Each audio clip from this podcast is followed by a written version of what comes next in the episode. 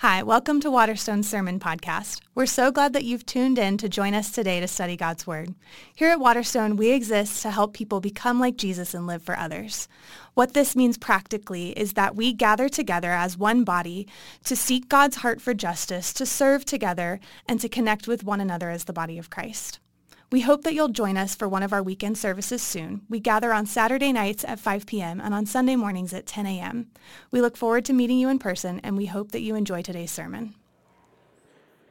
Well, Happy New Year. And to those joining us online, Happy New Year. We're glad you're joining in. Hey, I've gotten some emails over this last week, and the first question was, how did we do in our offering on Christmas Eve for Giving Heart? Giving Heart is a partner, a ministry of Waterstone that serves those experiencing homelessness on South Broadway in Englewood. Our goal was to raise $20,000 for their construction project of finishing their showers and laundry room. We raised $31,000 for Giving Heart. So thank you for your incredible generosity, and I know it's going to make difference, saving lives as Giving Heart moves forward. So thank you so much. The other email I've gotten is, how's our own church budget doing? Yes, there are actually people who care about that. So, and I just want to lay this out. We have still $150,000 we need to finish in the black this year, launch us health-wise into next year. We invite your prayerful consideration of an extra gift. Even more, we invite your prayers if we have to make decisions and how to adjust to that moving into the next year. So however you can be involved, I'm asking all of us to be involved by prayer, by giving, and just your faithful support of Waterstone. We're grateful. Well, I've always found many years of preaching that preaching on this particular weekend is a bittersweet experience. The weekend before the new year. And it's bitter because you all are exhausted. You're wiped out. The holidays are a crazy busy time. You just need to sit there. And, you know, I'm beyond anything remotely like worried about this. If you need to take a nap, take a nap. Feel free. You're tired.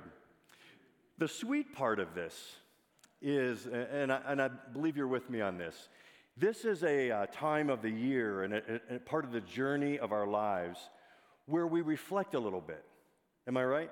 Reflect on the past year, maybe reflect on the coming year, even some goals, some ideas, some things we want to tweak as we move forward. So I find it interesting to preach into that space with you because I'm guessing you're hoping there'd just be something to grab onto that could even be a jolt for the coming year, and I think it's going to happen. Last night, we had an amazing service, Saturday night crew, and by the way, quick word on our Saturday night congregation. Beginning next Saturday, we're actually moving that service into this room. It's had some growth. It's a fun service. I would actually encourage you to try our Saturday night service over the coming months. It's a much more informal. We take a coffee break in the middle of the service. It's acoustic. It's reflective.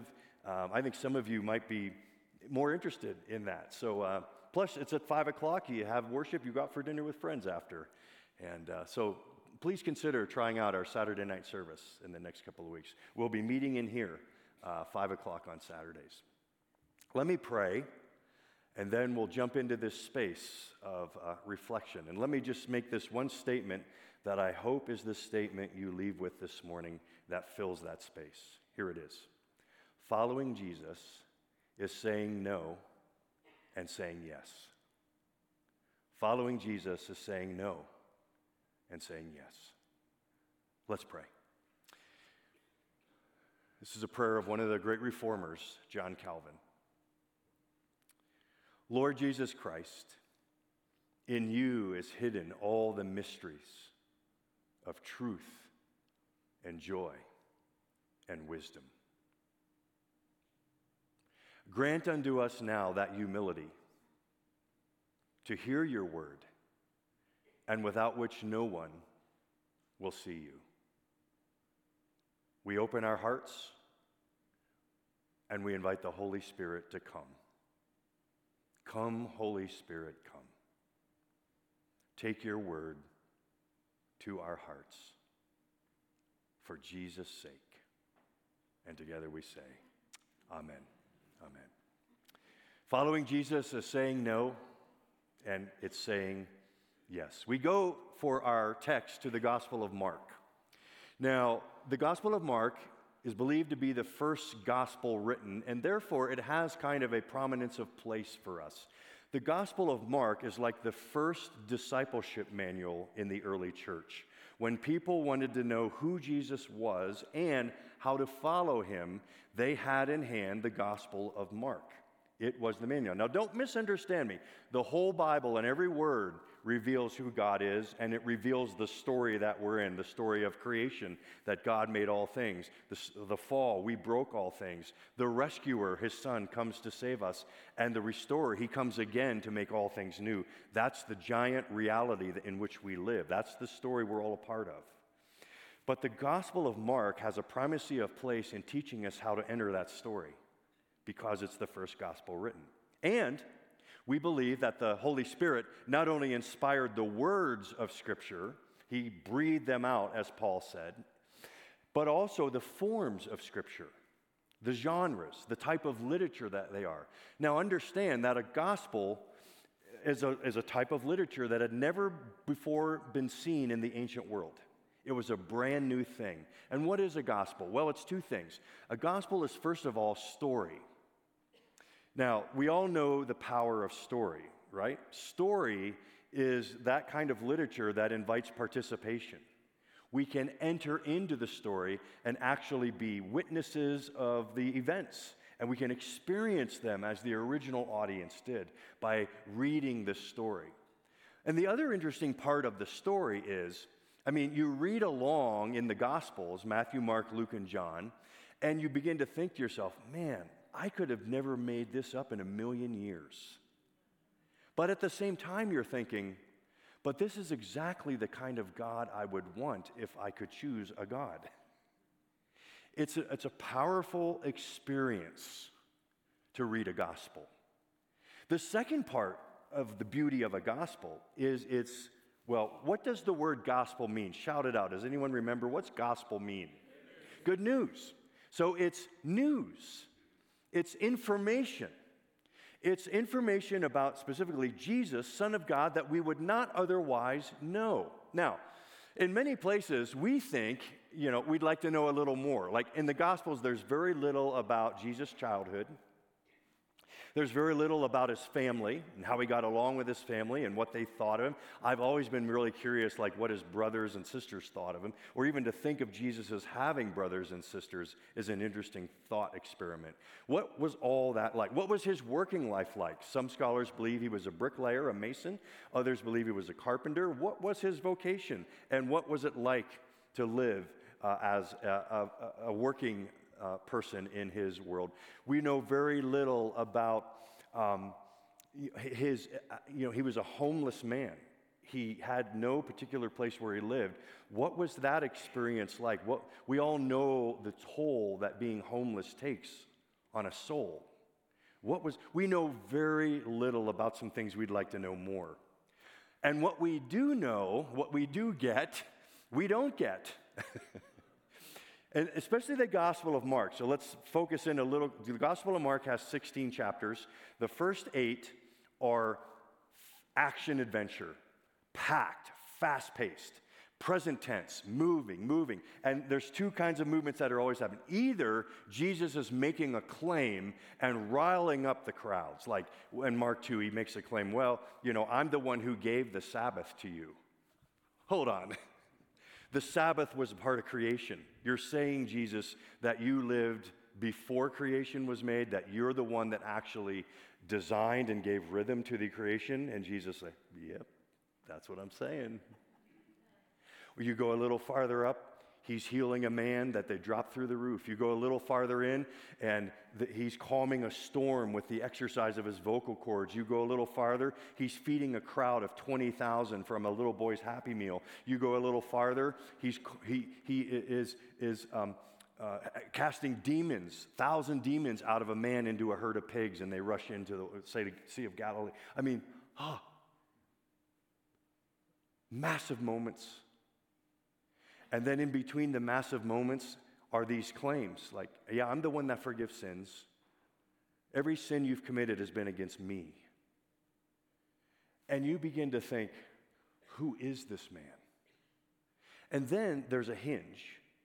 At the end, and we're going to jump in, at the end of chapter 8, there's this hinge where it's like the first 3 years of his public ministry are packed into those first 8 chapters, and we just get a sense of the whirlwind and the paparazzi and the crowds and these unbelievable things that say, I dare you to believe this. The end of chapter 8, it turns. And from chapter 9 through chapter 16, it slows down, and those entire 8 chapters are about the last week of Jesus' life, and it's almost an hour-by-hour progression of the last hours of Jesus' life. And we begin to get the explanation is, I see that this whole first 8 chapters and the whole entire meaning of his life was really about his death and his resurrection, and everything hinges on that. Right in the middle, fast-paced action-adventure, turn on the heels, slow down, see Jesus heading to the cross. Right in the middle is where we're going to pick up today, the hinge. And the reason I want to do that for us on this last day, I don't know if the news is calling it 123 day. Think about that. The last day is because we're in that hinge space where we are thinking about the year ending, but also pressing forward. And in this space, what can compel us to follow Jesus? What can compel us to saying no and saying yes? That's where we start today. Let's jump in. Mark chapter 8. Let me set the text up for us just a minute. And then we'll have it on the screen and I'll read it. Jesus is in conversation with his disciples. It's a very significant conversation. Jesus asks his core followers, who are people saying that I am? And you might remember they give answers, though. Some say you're John the Baptist. Some say you're the prophet Elijah. Some say you're other prophets. And then Jesus says, but you know me. You followed me for the last 3 years. Who do you say that I am? And Peter uncharacteristically gets it right when he says, you're the Messiah, you're the Son of God. And on that is the turn. As soon as Peter says that, Jesus says, yes, and the Son of Man will now suffer many things, and he must be put to death by the authorities. Whoa. Now, understand with me, Son of Man is not just seeing Jesus saying, I'm a man. It's not referring to his humanity. Son of Man is actually a title from the Old Testament. It's in Daniel 7, when Daniel has this great vision of what's going on in the heavenly realms, and you have the Ancient of Days, the Father, ruling the world, and at the Father's right hand sits who? The Son of Man. The Son of Man is actually a massive claim to deity. Jesus is saying, I'm the one in Daniel 7 who sits at the Father's right hand and in control of history, Son of Man. And then he says, must suffer many things, must die at the hands of the authorities. Understand the authorities, the most religious people of Jesus' day, the Jewish Sanhedrin, the most civilized people of Jesus' day, the Roman government. At their hands, I must die. The disciples weren't ready for that. I mean, the Son of Man, you're going to save us, you're going to lead us out of the iron claw of Rome, you're going to be Messiah, you're going to save us, and you're saying the Son of Man must suffer and he must die? They didn't see that coming. In fact, Peter, he goes back to normal and he rebukes Jesus. He says, Jesus, you're talking nonsense. Stop it. And then Jesus rebukes Peter. Do you remember what he says to Peter? Get behind me, Satan. That's a rebuke. Then we enter our text and we read these words. Jesus essentially saying, because I'm the Son of Man who will suffer and die, here's what it means to follow me. Saying no and saying yes. Verse 34 of Mark chapter 8. Then Jesus called the crowd to him along with his disciples and said, whoever wants to be my disciple must deny themselves and take up their cross and follow me. For whoever wants to save their life will lose it. But whoever loses their life for me and for the gospel will save it. What good is it for someone to gain the whole world and yet forfeit their soul? Or what can anyone give in exchange for their soul? If anyone is ashamed of me and my words in this adulterous and sinful generation, the Son of Man will be ashamed of them when he comes in his Father's glory with the holy angels. Following Jesus is saying no, or in Jesus' words, denying ourselves. What does that mean? The idea of denying ourselves is a mental reflection on what is inhibiting us from following Jesus and engaging his mission, which he described there for us in verse 35. Whoever wants to save their life will lose it. Whoever loses their life for me and for the gospel, for me and for the gospel will save it. So when we exercise this idea of saying no, of denying ourselves, we're asking, whose agenda is most important in my life?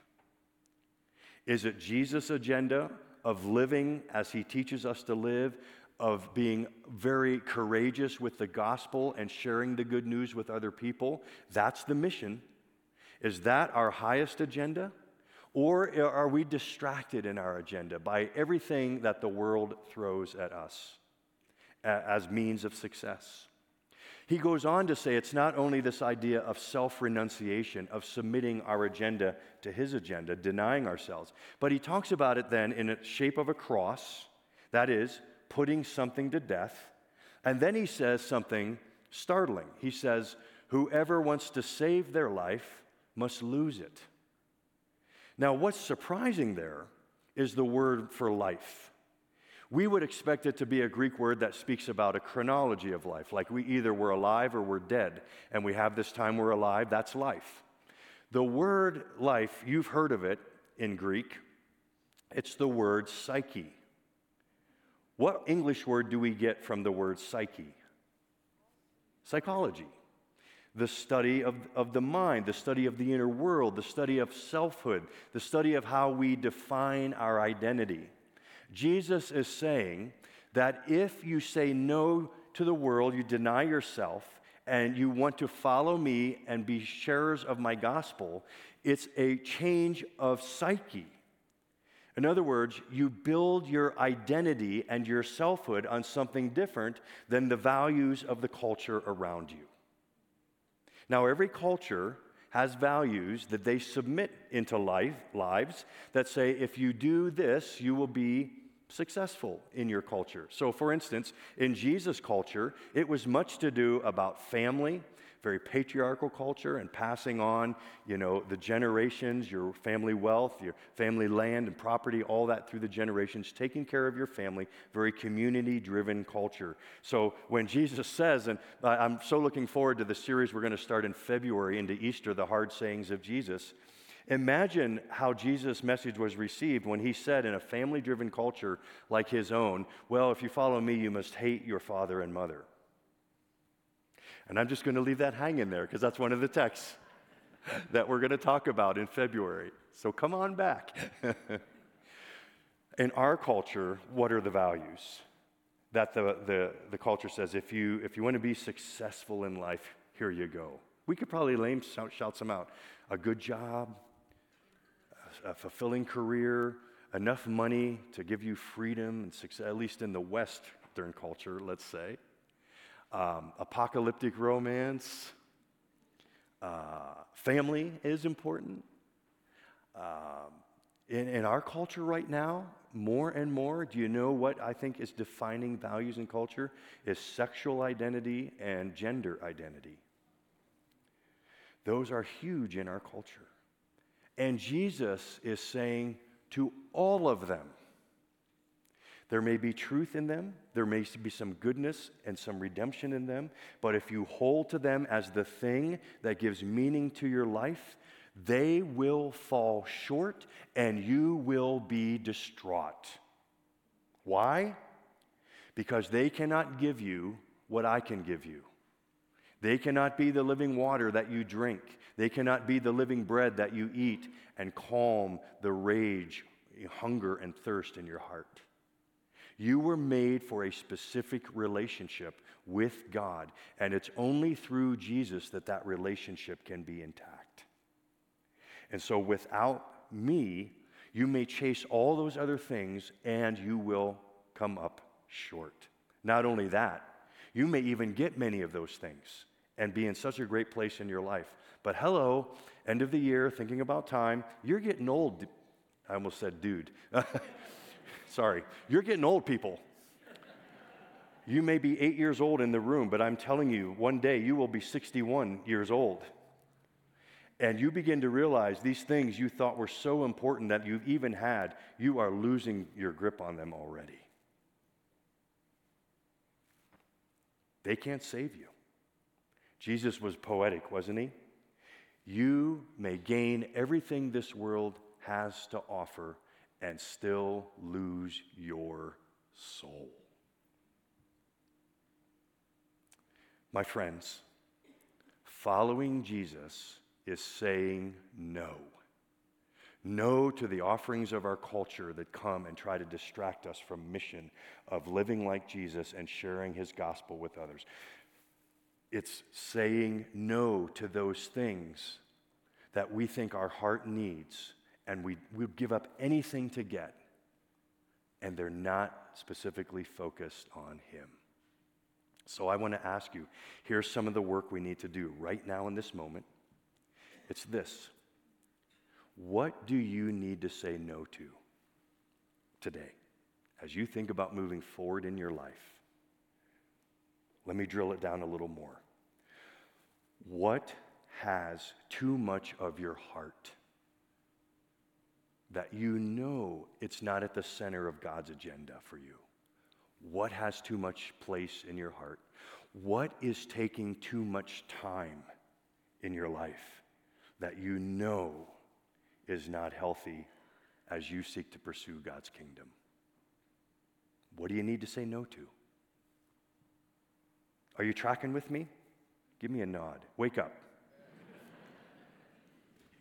What do you need to say no to? And now I'm really going to get into your personal space. What gives a no power is to not say it alone. If you're really serious about changing a habit, about getting accountability in parts of your life, if you're really serious about your no, do you know what makes a no strong? Sharing that no with another brother or sister. Sharing it with your small group. Sharing it with a family member. Don't let your no's be weak by staying alone. If you really want to say no to something and change, share it with somebody.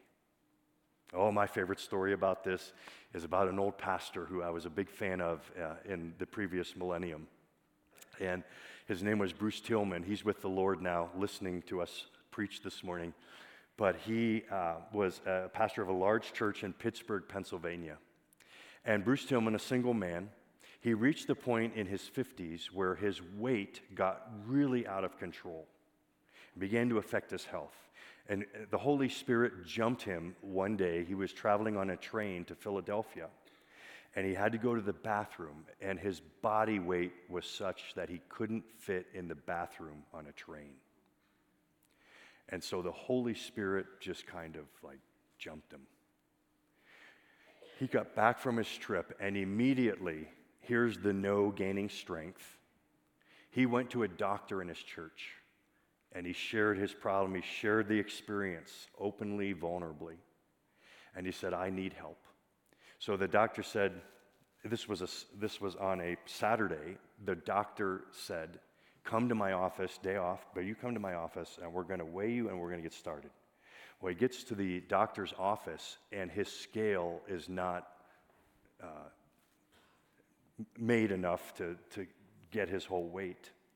So they talk for a minute and then they decide there's another guy in his congregation who works at the post office. And so the two of them call this guy and they meet on a Saturday at the post office and they weigh Bruce Tillman on a postal scale. And by the time the needle stopped, Bruce is in tears. And his two congregational members do nothing but stand beside him with their hands on his shoulders and weep. They pray. Bruce decides that moment that he needs to tell his congregation the next morning. So he does. He lays everything out. He says, I need to say no and change my life radically to the things I've been leaning on to help me cope. And he shares it and just puts it out there. And that day, someone brings this was back in the 1980s, but someone brings a very expensive, stationary bike, drops it at his house Sunday afternoon. And over the next weeks, his congregation proceeds to send him cards and letters, and often in these cards were raccoon tails to attach to the tail end of the bike. And someone sent him a box with rearview mirrors so that as he pedaled, he could watch his butt disappear. And he shed over the next months a lot of pounds and got his weight back under control.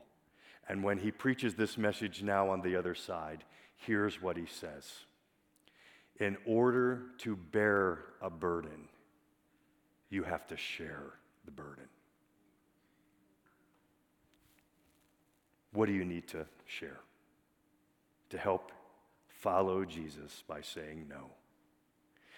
Well, that's heavy lifting, isn't it? In fact, Jesus goes on to describe it as carrying a cross. So what is the kind of momentum and what's the motivation to help us do that kind of heavy lifting, to say that kind of no? It's the yes. So Jesus sets it up in Mark chapter 9 and verse 1. He says, okay, something very significant is going to happen now as we take this turn and I start this death talk on a death walk to Jerusalem. He said to them, truly I tell you, some who are standing here will not taste death before they see that the kingdom of God has come with power. And now if you're in the original audience, one of the disciples is saying, what? Like what? Taste death? See the kingdom of God has come with power? And then there's this, in verse 2, there's this interesting phrase, 6 days later. Now Mark is usually so action-packed and so moving that these kind of temporal reference of a 6 days is rare. So when you see it, you have to understand this is going to be a very important moment, what's about to happen. After 6 days, Jesus took Peter, James, and John, the inner core, the three significant leaders in the early church, with him and led them up a high mountain, probably Mount Hermon up in the north in Galilee, snow-covered most of the year, where they were all alone. And there he was transfigured. Interesting word in the Greek, metamorphao. Morph is the idea of a change. We know morphing, transformers, morphing, changing. But the meta is the idea of changing an outer appearance. So he's still a human being, but the veil of glory is taken away. This is a massive moment. When it gets so bright, the clothes became dazzling white, radiant, whiter than any clothes specialist in the world could bleach them. And there appeared before them Elijah, the prophets, and Moses, the law. The entire witness of Scripture is now pointing to Jesus at this moment, and God the Father has lifted the veil and saying, "Look at my Son. Do you see the glory?" This is a moment. And as you can imagine, what would you do?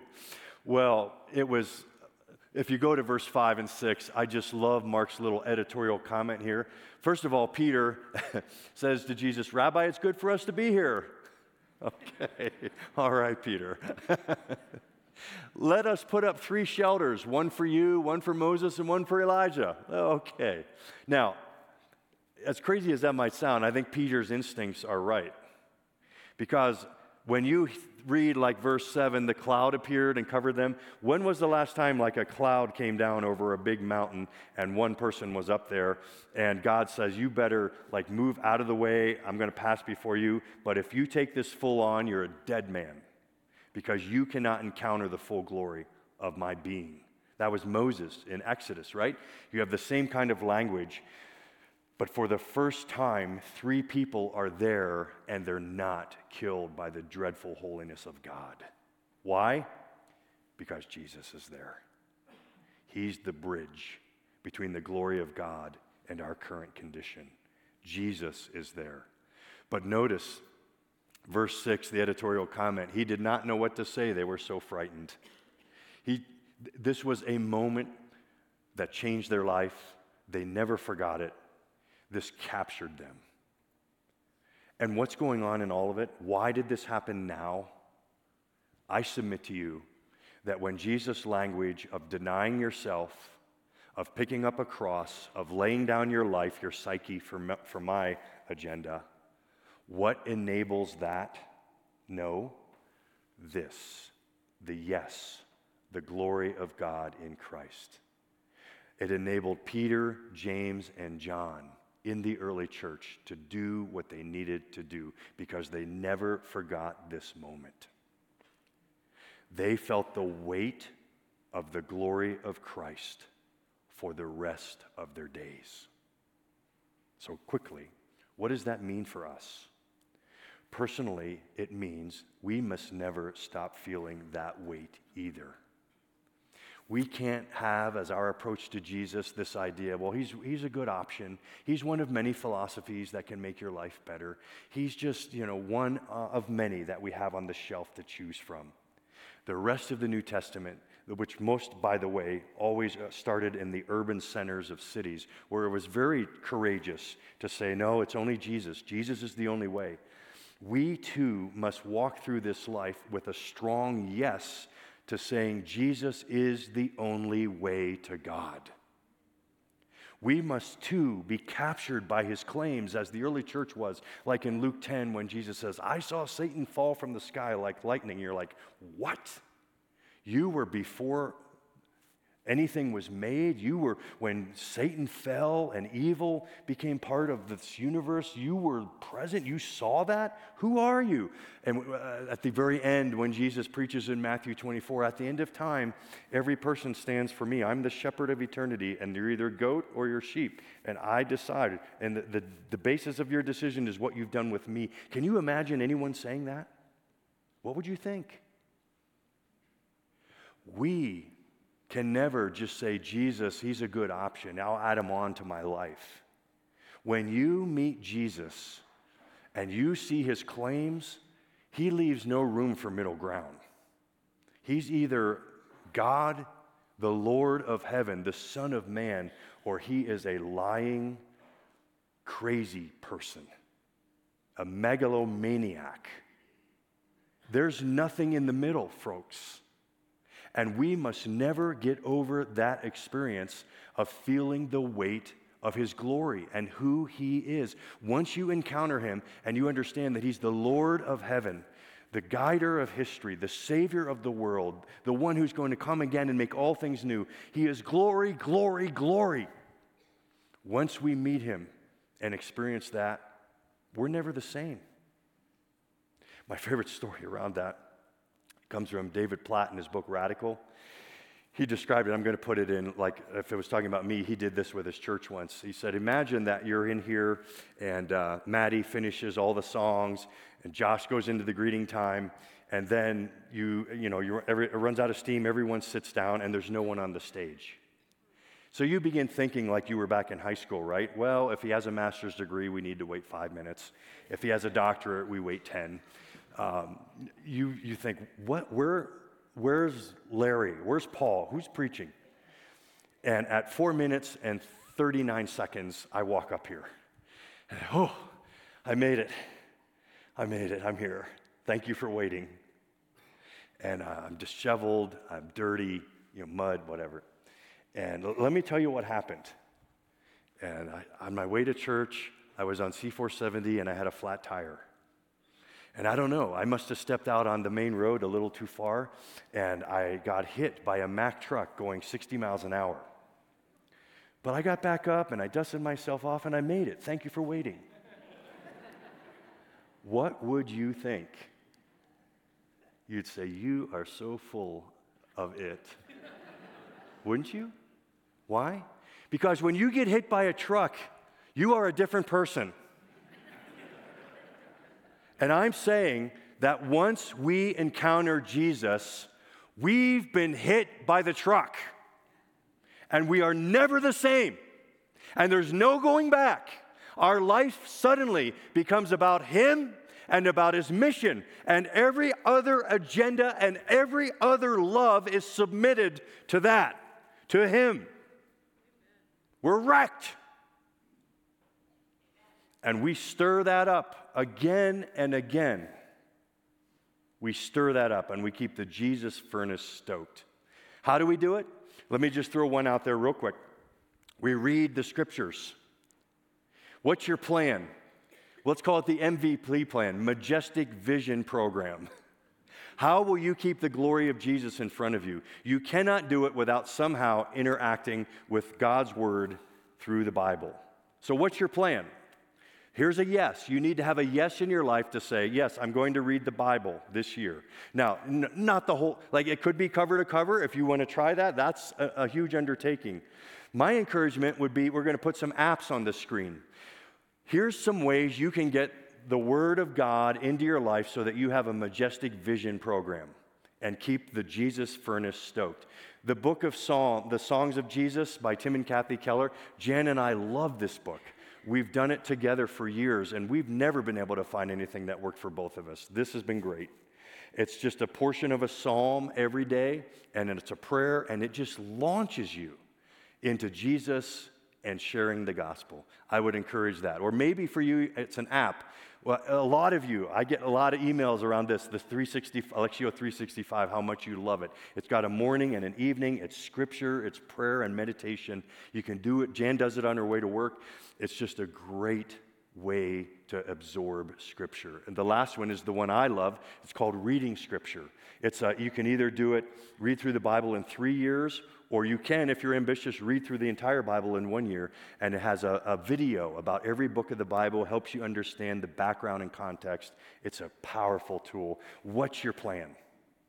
What's your plan to keep your eyes on the glory of Jesus and who He is? And it's also, as a church, I just want you to know this. On the inside, it's still our plan to make every Saturday night, Sunday morning, an experience of the glory of Jesus. How do we do that? Paul told Timothy, don't neglect the public reading of Scripture. We want every service to be built around Scripture. We read Scripture. We know sometimes the Scripture readings get long. I sometimes get emails around that, and I'm like, oh, well, I don't care.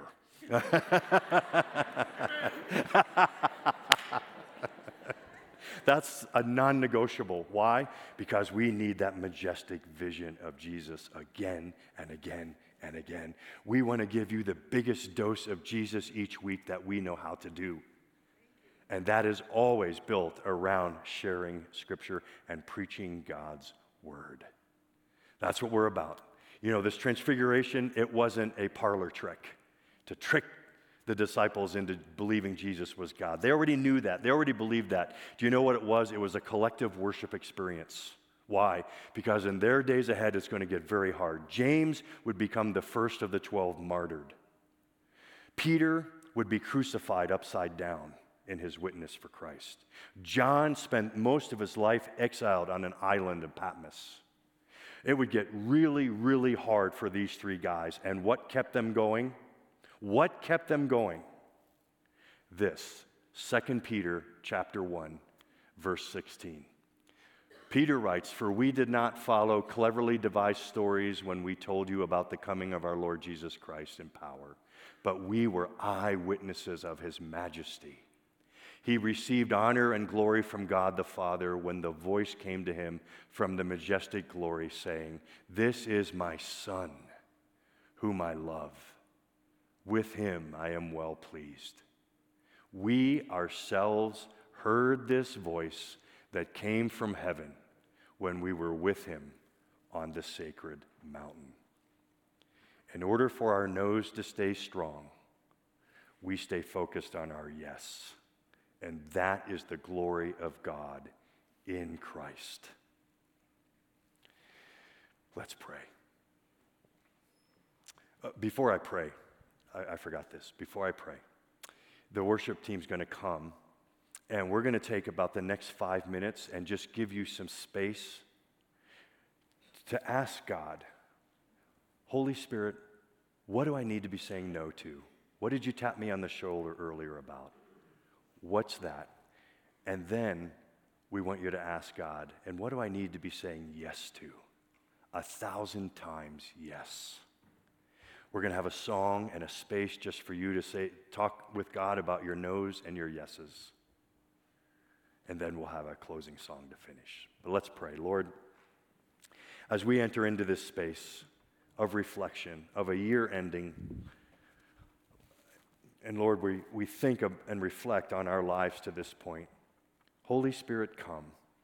First, if there's anyone here in the room that maybe is just wondering about Christianity and who Jesus is and where they stand with him, may your Holy Spirit bring the clarity, even in this next moment, that everything they've heard today is an invitation to join into the glory of Christ.